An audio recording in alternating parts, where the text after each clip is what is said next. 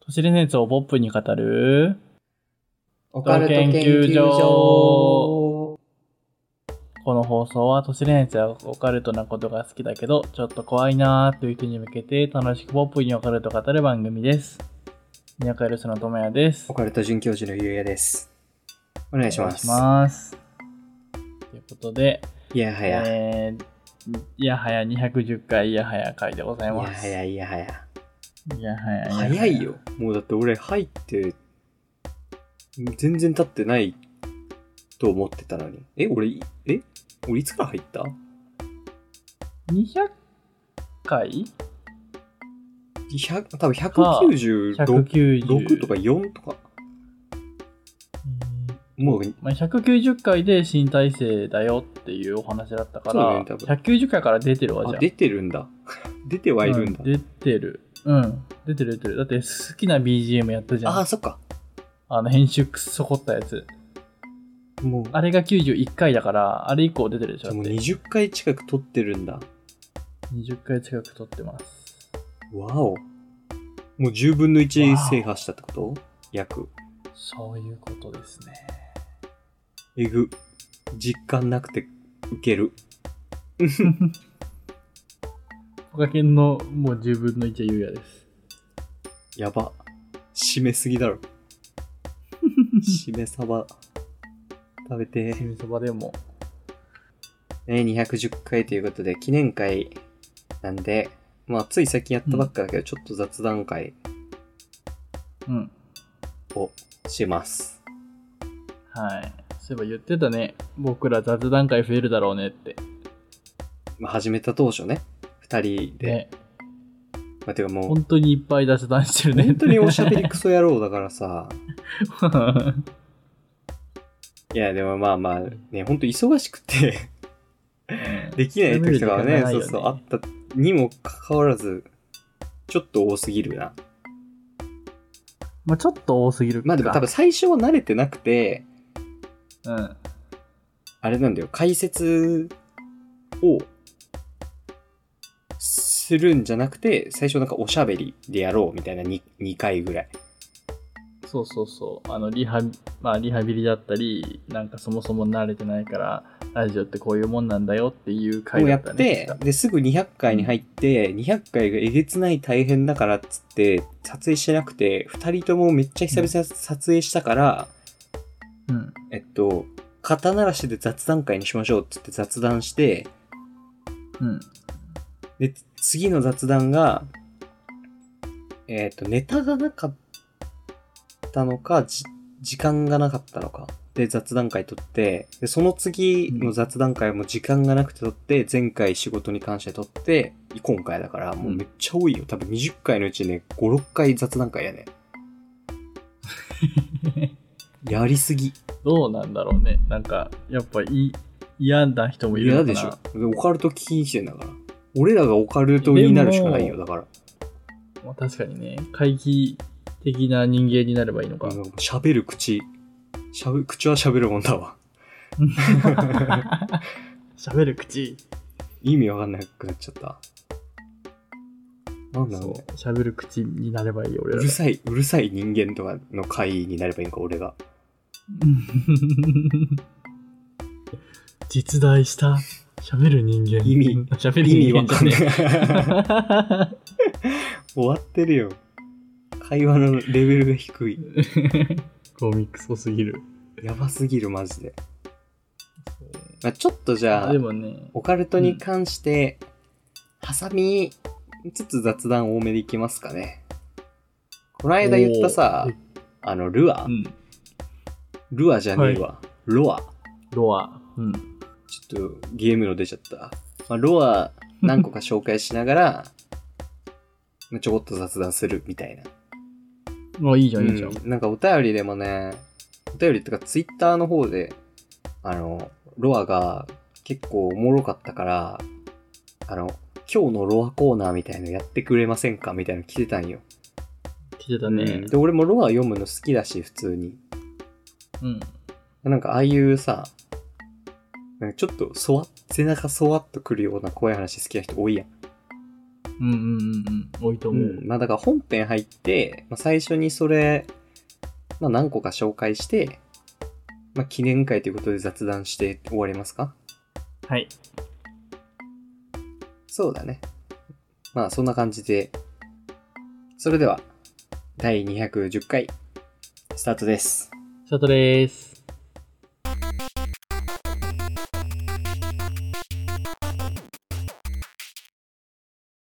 はい。それでは、本編始めていきたいと思います。まあはちい。ょっと冒頭でもお話ししたように、ちょっと最初の方はロアを、まあ朗読、読み上げていく感じではい。お話ししていこうと思います。今日の一口ロアコーまナあ、ー。 今回は一口っていうか結構なんだけどね。今日のいっぱいロアコーナ ー。まあまあ前回、前回つかまあ、紹介したけど、まあロアっていうのは、まあ、信じようと信じまいとで始まって、信じようと信じまいとで締める、まあ、嘘のような噂話ということでね。はい。まあ、しん、まあ前回もそうだったけど、信じようと信じまいとはちょっと割愛させて、内容だけ読まさせていただきます。はい。はい一つ目。1867年、北フィンランドで全く形を変えない奇妙なオーロラが観測された。何かの文字のようでもあったが、人々には読むことができなかったので、絵に描いて記録しておいた。それを読んだのはおよそ100年後にその地を訪れた日本人観光客。そこにはひらがなでありがとう、さよと書かれていた。まあこれが1個目。なんだちょっとロマンチックじゃないなんか。。さよ。なんで北フィンランドなのかわかんないけど。フィンランドがあれなんじゃないあの、オーロラがよく見える。とこなんじゃないいや、わかるけど、このありがとうさようがさ、日本人じゃん、絶対もう書いたの、これは。まあ日本人じゃないのか。確かに日本語ちょっとわかる外国人かもしれないけどさ。うんうなんん。か、バックストーリーを想像すると、ちょっとね、ちょっとだけロマンチックっぽそう。これがなんかありがとうじゃなくて、なんか恨みつらみだってちょっと怖いけど、うんありがとうだからちょっと和らいでるね。確かにね。もう一個目、いきます。 はい。もう一個目ってなんだ空を見上げれば雲の巣のように電線が広がっているのが当たり前の風景になった昨今、うんしかしこの電線の実に2割以上は中が空のゴム被膜だけが張り巡らされたダミーなのだというなぜわざわざそんなものを張り巡らせるのかは知る者はいないが偽物を用意する理由などそう多くはない本物の電線に被害が及ばないようにするおとりか獲物をおびき寄せる疑似絵しかし何を相手にこれで終わりですここれ本当なのかな本当なのかなコストやばそうだけどね、普通に。これはねちょ今度なおちゃんに聞いてみますか確か電線張ってたからね電線張ってたわけじゃないだろうけどに。電柱立ててた人でしょそうそうそ電柱、電線までは多分張ってないよね。ううんなんか知ってそうじゃないまあ確かに。だから逆にそっちの仕事してる人もいるかもしれないし、聞いてる人で。不思議やうん。もしわかっ知ってる、それは本当だよとか、そんなことしないよっていうのがわかる方いたら知りたいです。確かにまあツイッターでも何でもうん。教えてください教えてください。もう一丁いきますはい。あるところに自分は鏡の世界の住人だったという男がいた。その男が言うには世界のどこかに一つ自分だけが映らない鏡があり、そこから鏡の向こう側に行けるという。どうして普通の鏡では向こう側に行けないのかと聞くと、鏡の向こう側の自分がこっちに来ないように押さえつけているから、と答えた。うん。こっちに来ないように押さえつけている。ね。ちょっとめ、なんか今一瞬でいろいろ頭の中バーって考えたんだけどさ、もう出てきちゃってるやん。鏡の世界の住人が出てきちゃってるってことは、俺もうドッペルゲンガーみたいにこの男の人をこの世の中に2人あー存在するってことでしょ確かにね。ちょっとそういうことか。おもろいな。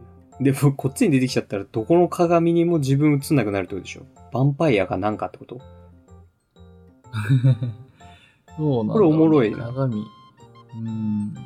僕が思ったその、鏡映ってる鏡には入れなくて、映ってない鏡に入れるは、なんか、あっちの世界に2人存在することになっちゃうから、みたいな感じなのかと思ったけど。ああ、なるほどね。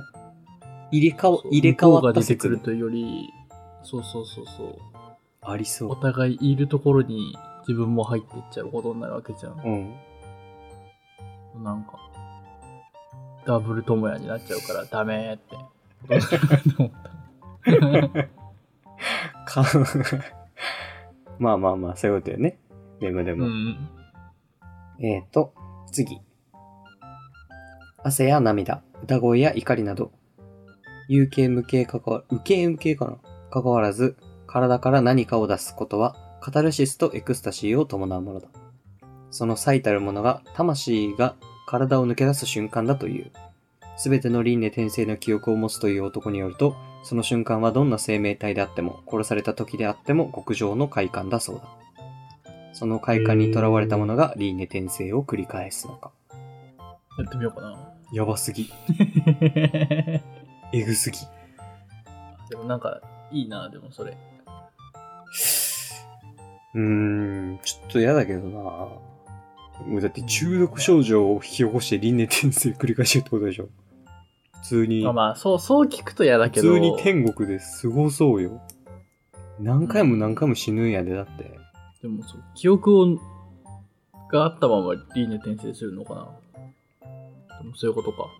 まあでも基本、好きで繰り返して基るみたいな本輪廻生。転生って記憶をなくして新しい生命に生まれ変わるけど、うん。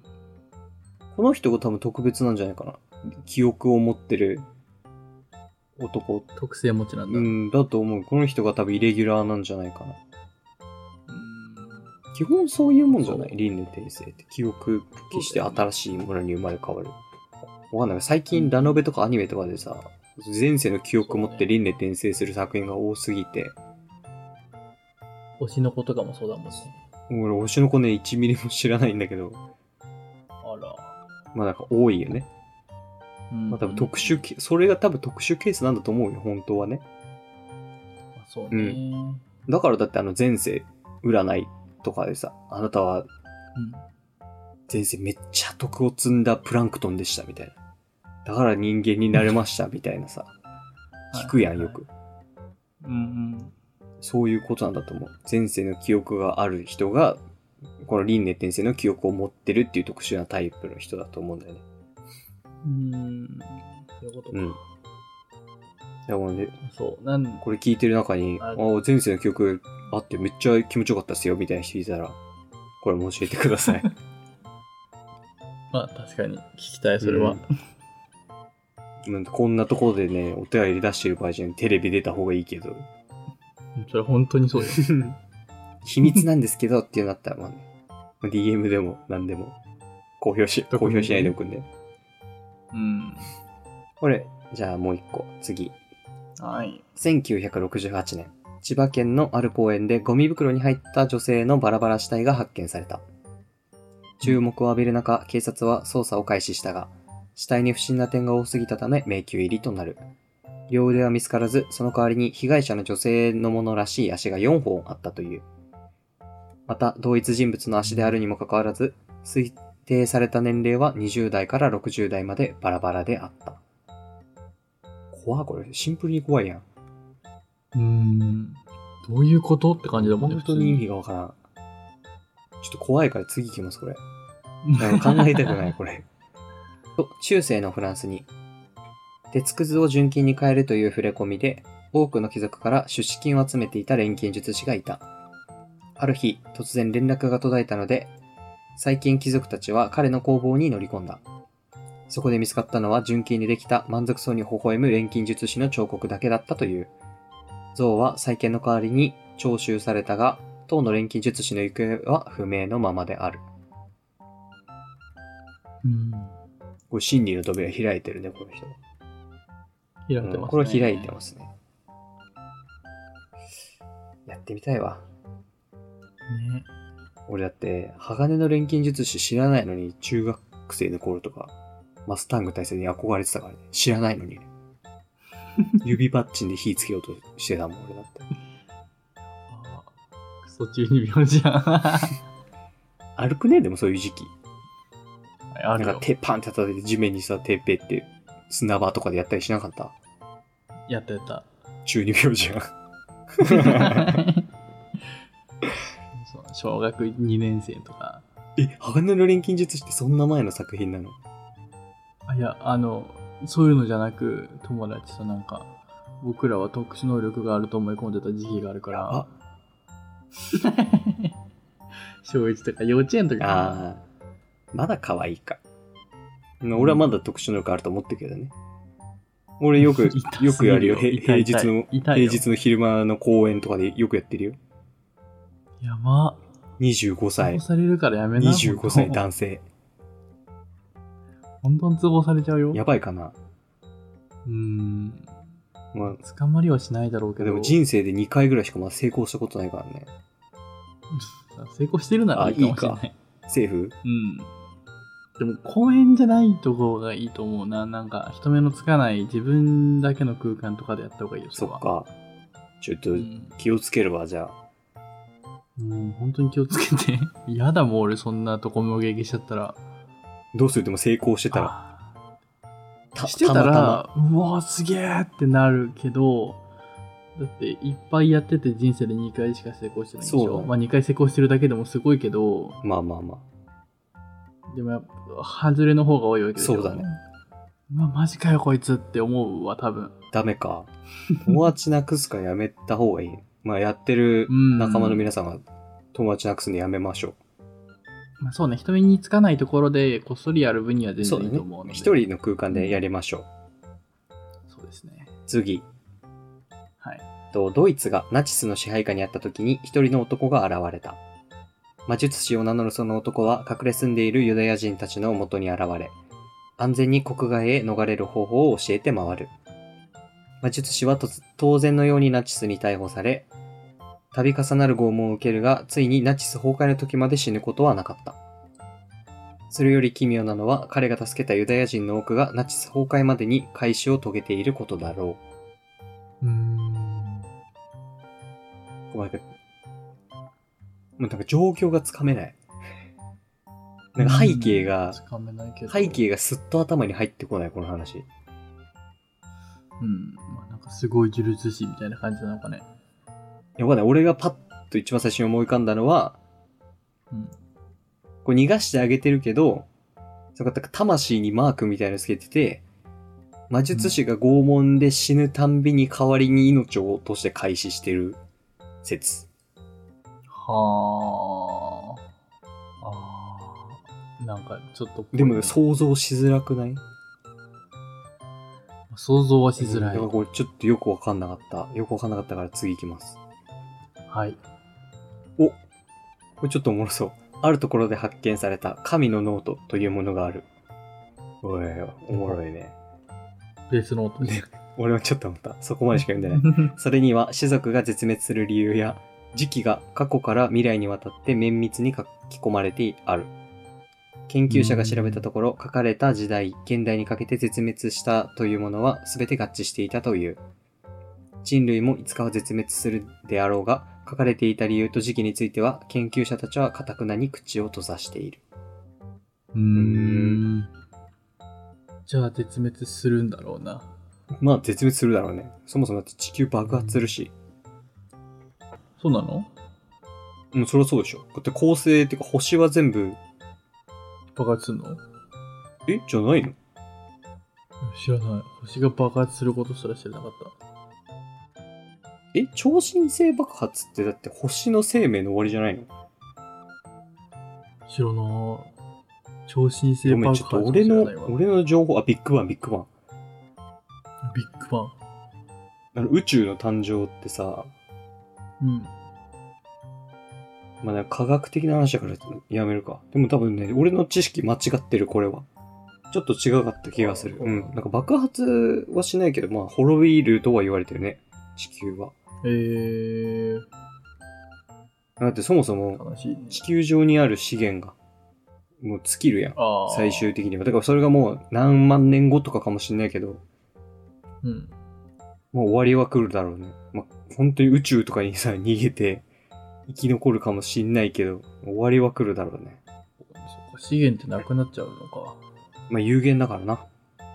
石油とか超高騰してるしね。まあなんか、まあそんなね、数十年後、百年後とかは厳しいだろうけど、まあ、何万年単位だったらね。うん、百年後とかだったら、な、すべての惣菜に変わる何かができてそうだけどね。それもあるか。でも氷河期とか来るから。ああ、そっか。それこそだって隕石が、めっちゃ低い確率だけど地球に衝突しただけで地球上の生命の、えー大多数が、もう生存不可能になるから。ああ、うんだいぶそれは地球側が楽をいっぱい積んでもら えたら楽ね。回避ってことね。回避。無理だろ。恐竜とかだ って、そういうので死んでるから。あの時はまだレベルじゃあ低そかっったかのに。。今もう結構レベル高いもん。レベリング済み。何億年というレベリングをしてるわけだからさ。そっか。えでも経験値量ってめっちゃ低い可能性あるからな。2レベとかかもよ、まだもしかしたら。まあでも、い1レベルよりはね、そ上っか。がってるし。スキルフ振りもしてあるだろうしな。スキルフリして。超回避みたいな。まあね、多分取ってるよ。次で最後にしましょう。はい。と、カンザス州のヒュージャック図書館には不思議な本があると言われている。その本を読むと人生が劇的に変わるらしいのだが、題名や装飾、どんなことが書かれているのか一切わかっていない。とにかく、そんな本がある。という噂だけがあり、時折わざわざ遠くから物好きが探しに来るそうで、ちょっとした町の観光地になっている。客寄せに広めた噂かもしれないが、不思議と昔から寄付や寄贈が絶えない図書館があることは事実である。これ気になるな。これ読んでみたいわ。うーん。読んでみたいとは思わないけど、なんかすごえ、だっい。て劇的に変わるらしいよ。で、しかもさ、寄贈や寄付が絶えない図書館があるってことはさ、まあ少なくとも裕福になってる人がいるわけじゃん。それを読んで変わって。まあ、ちょっと気になるくない確かにまあでも本読むのはちょっとあ嫌そだうな。か、そういうか、そういう問 題なんだ。そういう問題なのか。うんペライチとかだったらいいよ。無理だろ。本じゃないもん。紙やん、それ。え えー。A43 枚。文とかだよ、それ多分。なんか高校生 のさ、宿題じゃないんだから、そんな。レポートじゃないんだよ。レポートを読むって考えると、やっぱ3枚でもきついかも。もう終わってはいるよ、一旦。まあ、超頑張って5事枚。務仕事向い5枚以て上る。だったら、事務仕事向いてないって。 いや、仕事で読めって言われたら読むよ。あでもなんか、もう読むって言われたら読まないって言うあ、かなるも。ほどね。まあでも、そそんだけ言われてんだったら読むかもしんないけど、なんか、絶対に読んでやるぜっていう感じではないな。はいはいはい。だったら読んだ人と仲良くなってお金もらいたい。終わってるよ。お前読んだだけでしょってえ、寝てか多。分気持ちも裕福になるから、その時に。確かに。でも気持ちいい。あ、まあ、 そうか。読んでなくてもね、もらえば裕福にはなるか。そう。まあまあ、こんな感じでロア紹介していきましたけども。はい、いっぱいでしたね。はい。まあおもろくてちょっといっぱい読んじゃった。 もうロア会です ね。もうあ、こっ から雑談していきますか。いや、でもなほら、結局最近雑談多かったからさ。うん、いいと思う、いいと思う。んそんなね、長く雑談するようなことも。うん。まあまあ、雑談の内容、前回ちょっと仕事の話に関して喋ったけど、うん。お便りとかも結構あってさ、あの、新生活始まってとか、がもう4月なわけじゃん、新生活始まってたのが。で、まあ6月、もう半ば差し掛かりぐらいもう半ばか、ちちょうど。はいはい、はい。ねみんな慣れてきてるかなまあそうね、5月病乗り越えてって感じじゃないみんなそうだよね。ね。なんか最初、うん俺まあ高校とかやってた友達なんかあんまできなくてとかさあるだろうけど、うんまあちょうどな本当に馴染むぐらいの時期ではあるまよあそうね。ある程度グループとかもでき始めてはいるけど。社会人になった方も2ヶ月ってさ、うん。仕事慣れのぐらいじゃないそのあの本当に最初のチュートリアルがさどんぐらいの長さあるか、まあ、その、それぞれの会社によって違うだろうけど、なんかもう2ヶ月ぐらい経つとさ、な後ろに誰かがついてる状態で仕事するみたいな、あ俺もなんか現場のイメージでしかないんだけど、なんか離れるぐらいの頃なのかなみたいな。まあ、そうじゃないかな。一通り、まあ、まだついてはいるだろうあけど、ままああね、そうなんか、一通りはもう一人でやって、あとは確認お願いしそうますそう、ビタビタじゃないじゃゃん。ん。うんうんうんうん。俺、一番最初に就活、就活っていうか就職した時、確か1ヶ月ちょっとぐらい、あの、本社で研修みたいなのやって、で、お店入って、お店で1ヶ月ぐらい、あその、まあ、ついてもらって教えてもらいながらみたいな感じだったから、なんかちょうど2ヶ月ぐらいのイメージが強いんだよね。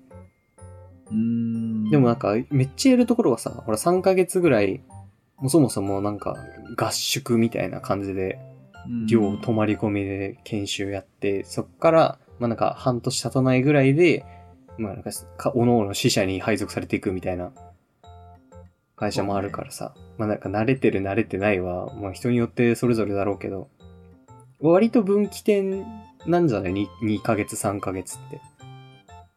うん、うん、研修終わって、初心者マーク外れましたぐらいそうなそうそうそう。感じだと思うね。俺めっちゃ嫌だった記憶あるもん。あ、そうなのえ、もうすげえ嫌だったよ、俺。だってさ、バイトしたことはあるとはいえさ、社会人としてさ、まあ、言ってしまえば、初めてソロでクエスト行くみたいなもんじゃないあ、僕はね、それ真逆ワで。クワクが勝ってた。ワクワクなんだよねあ。もう、早く一人にしてくれ、俺はいっぱい成果あげたいんだっていうタイプだった。人間だから、そう、だから、じゃあもう、ともやくんはある程度できるから、一人でやってみようかって言われたら、頑張りますやりますって感じ。やったぜって感じ。え、全然そんな俺仕事に意欲的じゃなかったわ。今考えるとね。あ俺あーのー高校を卒業してすぐ就職した先の就職先は、まあ、本当にクソほど適当に決めた就職先だったから、うーん。もうなんだろう、仕事の内容も見ずに決めたみたいな感じだったからさ、最初。うん。あの、紙ペラペラペラペラペラってめくって、ストップここみたいな。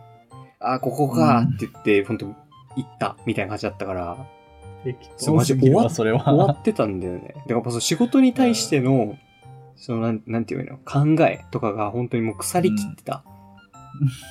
だってバイトの方がまだちゃんとそう決そうめる本もん当になんかそんなバねイトの延長線上 で、なんか決まったところで働くみたいなイメージだったのよ。そのなんか責任感の背の字もないみたいな。うん。まあ、が、まあ、それは叩き潰されるわけでさ、はいはいちゃんと最初多分半年ちょっと、1年ぐらいかな。で、なんかその副主任に上がるみたいな話が出て、うんもう俺そこで、ああ。で、改めて認識したね。ああー責任って重いな、みたいな。嫌だなってうん。窮屈だなって。まあでもこれが社会人か、ともなったね。で、まあいろいろあって辞めることになったけど、まあ次の就職にあたっての、まあそのメンタルの変更にはなった。だからまあ一、めっちゃいい勉強になったなって思ってる。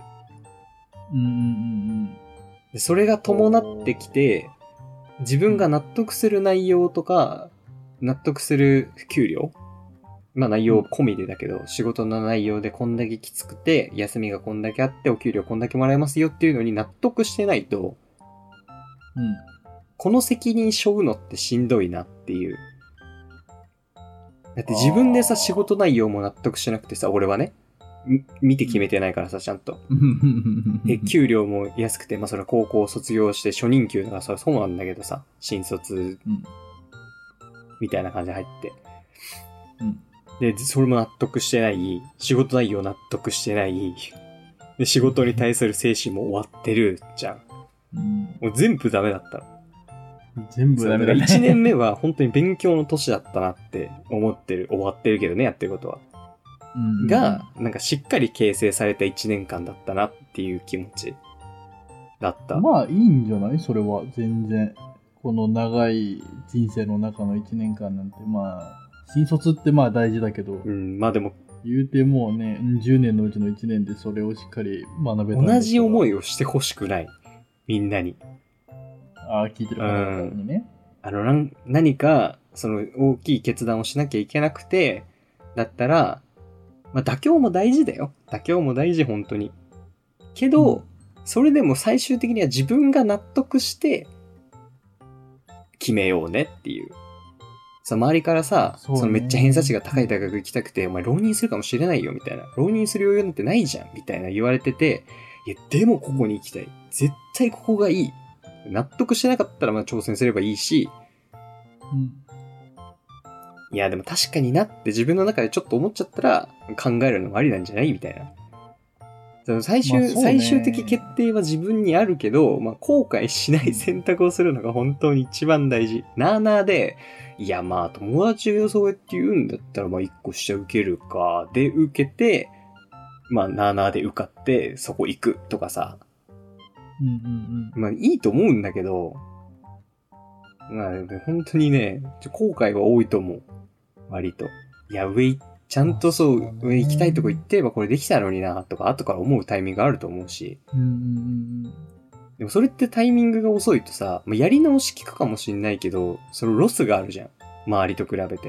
うん。まあそううんね。それがね、本当にもったいないなって1年目に思った。さ、周りがちゃんと仕事続けてて、うんでも話聞くとさ、まあ、これやりたいことでとか、まあ、給料今結構高くもらっててとかさ、うんですげえ楽しそうにさ、新卒の人たちが飲んで話してる、なんか俺はさ、いや別にみたいな、やりたい仕事でもないし、給料も低いしみたいな、いやなんで俺あんなことしちゃったんだろうって本当に後悔したから、うん。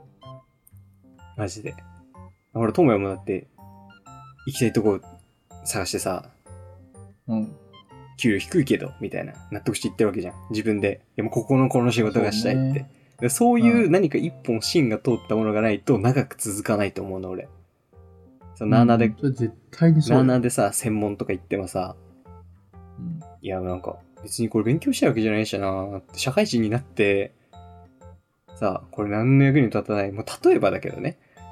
もう超、う超極端な話するとさ、マジ意味わかんないけど、プログラマーになりたいのにパティシエの学校行くとかさ、超意味がない終わってんじゃん。うううんでその 2, 2年、3年、4年があるんだったら、もう独学でも何でもいいから、もうプログラムの勉強して、プログラムの仕事を必死になって探してやるみたいな。絶対そっちの方がいいわけよ。うん。あ、そうね。っていうね、俺はもう本当に終わった選択をしたがゆえに、みんなに同じ後悔をしてほしくないからさ。うんうんうんうん。めっちゃなんか伝わりづらい例えになっちゃったけど、最後。いや、まあわかると思うよ。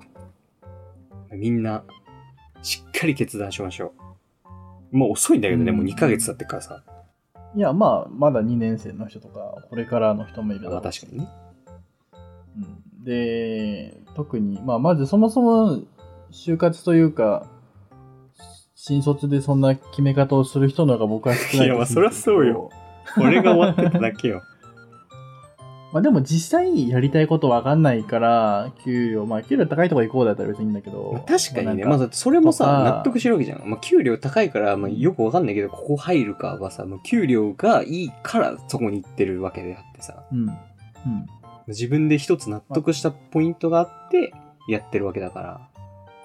そうそうそう。まあ、とか、なんか、もう、わかんないし、見ててもあんまパッとこねえから、ここにするか、みたいな。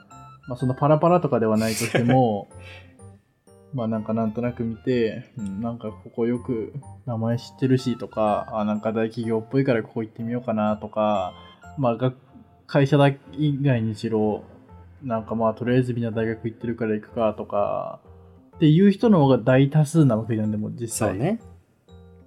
人間って、うん。だからこそ俺は絶対にこの大学とかこの会社っていう人はもう自信を持って本当にそこに挑戦してほしいと僕は思う、まあ、そうだね。壁がさ、ど、どんなにでかくても、うん、チャレンジするだけ無駄じゃないからさ。そうやろうと思うモチベーションっていうのが一番の武器だと思うから僕うは、ん。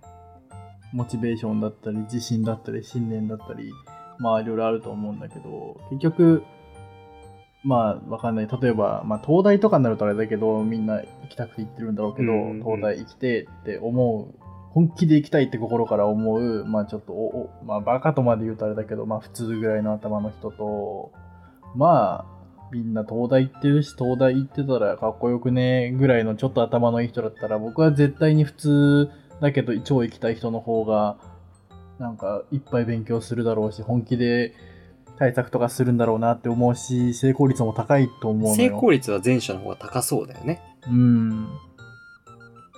し、それに対する努力もちゃんとするだろうし、し、なんだろう。仮に落ちちゃったとしても、そこまで本気でやってたんだったら絶対、それまでの勉強だったりとか、そういう対策とかだったり、今後に生きてくるし、そのもの自体が生きなかったとしても、そういうことをちゃんと取り組めたっていうことが一番でかい武器だから、まあ、経験は力だよね、本当に。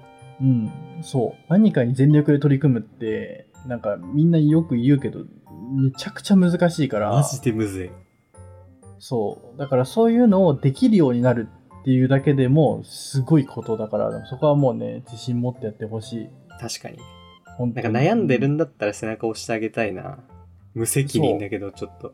無責任ではあるけど、でも絶対その方がいいと思う。で、途中でもしやってて、いや、よりこっちの方が生きてえわ、マジで。って思ったら、それはそれで、そっち行っていいと思うし。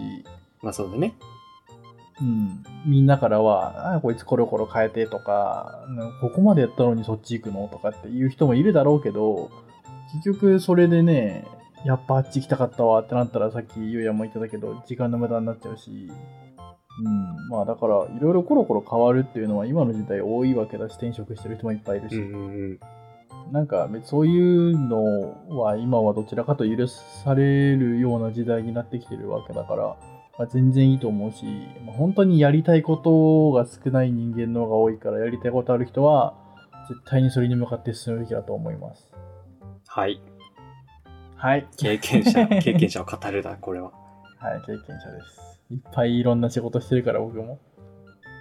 いやね、ほんと、今さ、2年生とかさ、3年生なりたてで、ああ、もう今年就職するか進学するか決めないといけませんみたいな人はね、まあまだうん半年以上あるけど、この話が耳に残っていれば、ちょっと真剣にあそうね向き合うのもありなんじゃないかと思います。僕は今から見つけるのもありめだちしゃねめちゃ後悔しまし。た。うん。まあ、こういう人を増やしちゃいけないいや、んマすジよで本当にね、聞いてくださってる方にはこんな思いしてほしくないから。うん。いやー、ほんと終わってたわ。無駄に2年ぐらい過ごしながらな。うーん。そうね。うん。まあ、いい時間なんで、このぐらいで終わりますか。まあ、ロアと記念会雑談ということで、ちょっとはい長めにはなるのかなさすがに。というわけで、第210回でした。はい。いやー、ロアで始まって結構楽しいテンションだったけど、最後めちゃめちゃ真面目な話しちゃったね。超真面目な話したね。あともう、ロアが、思ったより長く話しちゃったから、結構時間も長くなっち ゃった。まあ、いいんじゃない記念会だから。そうだね。まあまあまあ記念まあ。会って言っとけば全て許される。許されるか。ギリね。うん。ギリ。まあまあ、すっげえざっくり話すと、まあこれを聞いてくださった方は、まあ、後悔しない決断をしましょうということで、しましょまとめ的にはこんな感じになっちゃうけど、まあ本当にね、自分がやりたいことを見つけるのも大事だし、まあ努力の仕方次第ではあるけど、そうがっつり、バーって、例えば2週間、バリバリやるでもいいだろうし、半年間のんびりやるでもさ、うんあんま変わらんう。まあ、うんそうだね急ぎたくない人は今からのんびりでもいいから始めればいいし、もう一夜漬けタイプの人はね、まあでもギリギリは本当にあんま良くない、精神的に疲れちゃうから、ちょっと余裕見て、ガツンと一気に力を入れるみたいなやり方もありだと思うし、うん。まあ、あとはあれだね。恥ずかしいかもしれないけど、周りの友達とかに俺はこうなりたいんだっていうのもありだと思う。まあい口に出すのってマジで大事だから。そうね。目標がね、ほんとはっきり定まるから、そう、アウトプットもできるし、で、その自分がどうなりたいのかっていうのは改めて再認識もできるし、まあ、やっぱ言霊も絶対あると思うし、友達とかも、まあ、応援してくれる人ももちろんいるだろうし、あとそうみんなに言ったから頑張らなきゃって気持ちにもなるしね。あと本当にアホなこと言ってたら目覚ませてくれるからな。うんいや、俺は鳥人間になって将来空を飛びたいんだって言ってたら、お前バカじゃねえのって言ってもらって気づけるかもしれないからね、そこで。あ、いや、でも諦めちゃいけないと思うよ、僕は。そんなね、友達の言葉に耳貸しちゃダメだよ。やっぱ自分が本気でなりたいんだったらガージで鳥人間になった方がいい。悪いタイプのバカやん。いやでもね、本気でやりたいって思うことがあったら、いくらバカなことでも僕はいいいとや、ま思あうだな。からそっから、そっから派生すればいいんだよね。だから本当に鳥人間は人間の遺伝子的に無理だから空を飛びたい。うんじゃあ飛行機の操縦者になろうとかさ。もうめっちゃ飛躍し羽ても、早そう俺はもっと上に行きたい。宇宙に行きたいんだっつって宇宙飛行士になったりとかさ。いや、俺は鳥人間になりたい終わよ。ってるよ。自分の身で飛びたい。やっぱそんな手つくずなんかに頼りたくない俺じゃあは。もう反、なんだっけ、反素粒子じゃなくて反粒子みたいなやつ見つけるしかない。そう、普通に。エアフそのロ、中に羽ぶっ刺す。エアフロートシューズとか探すしかないよ。いや、まあ、そんな、くその靴とかじゃないいやもう、羽根って飛びたい。終わり終わ り終わり終わり終わり。はい、いかがでしたでしょうかオカルト研究所では解説してほしい都市伝説や皆様の体験談など様々なお便りをどしどしお待ちしております。お便りはシャープポカケンでツイート、またはお便りフォームから送信してください。今月のテーマはみんなの部活、仕事です。はい。この放送は、ポッドキャスト並びに YouTube にて配信しております。パワーケンでは毎月一度、ズームにてパワーケンオフ会を開催しております。今月は6月25日です。Twitter にてお知らせや告知をしていますので、ぜひフォローお待ちしております。詳しく概要欄をご覧ください。また、公式サイトにて会員限定ボーナスエピソードを聞くことができるサポートなことを募集していますので、応援よろしくお願いします。お願いします。それでは次回の研究でお会いしましょう。ありがとうございました。ありがとうございました。